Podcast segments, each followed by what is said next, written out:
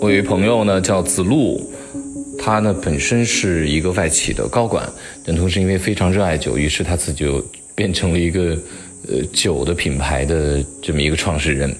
那他送了我一瓶酒，这瓶酒是法国酒，上面写了一个莲啊。他给我的理由非常的肤浅，他说了这瓶莲呢很有禅意啊，好像有点佛性，就仅仅因为这个酒的这个 logo 上面的酒标跟图腾。当然了，我一直坚持喝酒呢，一定就是喝酒就是喝酒，呃，不喜欢上升到什么少女、少妇、妇女之类云云一系列啊，呃，就到那种喝酒不是酒的境地，呃，尤其是拿它和嗯一些个稍微有点露骨的一些个词语沾染在一起的话，就显示一个酒和女人之间的关系不美好，呃，不太美好。我恐怕呢，有人会责怪。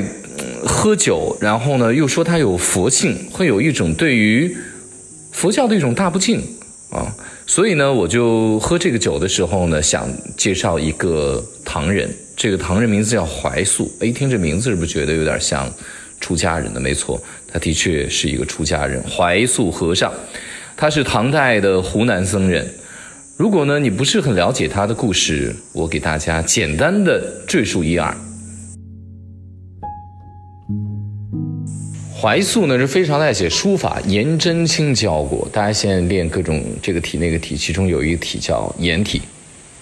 呃，颜真卿呢，他擅长写行书，天下三大行书之一，其中就包含了颜真卿的《祭侄稿》。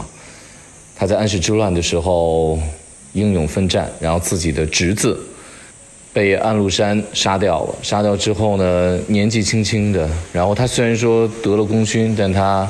含着血泪就写下那篇祭侄稿，边写边涂，然后每一次涂改似乎都是他之前人生痛苦的某一个点和回忆侄子、回忆家人相处的那种亲情柔软之间的一次痛点的体现。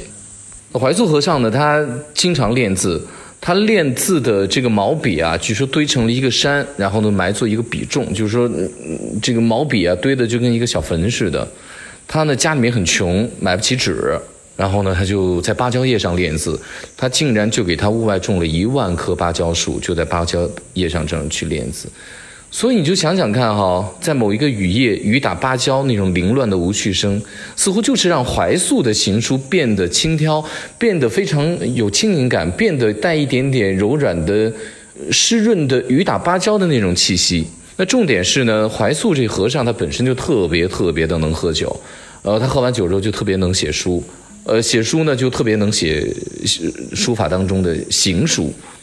唐代呢是不拘泥于形式的，僧人喝酒呢没有关系，那反倒呢他喝酒之后能好好写字，给他酒后狂草找到了一个理由，于是他就有一个呃这个抬头嘛，他这个抬头就叫做草圣怀素。他其实自己并无所谓，因为自己写字是自己的事情，自己洒脱了就好了。有的时候呢，形式其实并没有那么重要。你比如说，我拿着玫瑰花说我爱你，但是我内心并不爱，我说了也是假话，对吧？我爱你，但我不说。如果真的是有心人，一定能从我的行为举止当中感受到我对你的关怀。不拘泥，不仅仅是唐代僧人怀素一个人，更是一整个唐代的大唐气质。李世民曾经面对长安的宗教林立，然后别人上报他说：“你看这三五家就是一个道观，三五家就是一个宗教的一个聚集地，怎么办呢？”于是李世民就说了下面的一段话，或者说写了下面的这样一段文字。他说：“道无常名，圣无常体，随方设教，密集众生。”大概翻译过来就是：大道呢并没有确定的一个名称，圣人呢并不会有确定的体型。那又何妨去阻止他们在各处存在的各种名目的传教活动呢？就让他们静静的帮助百姓吧。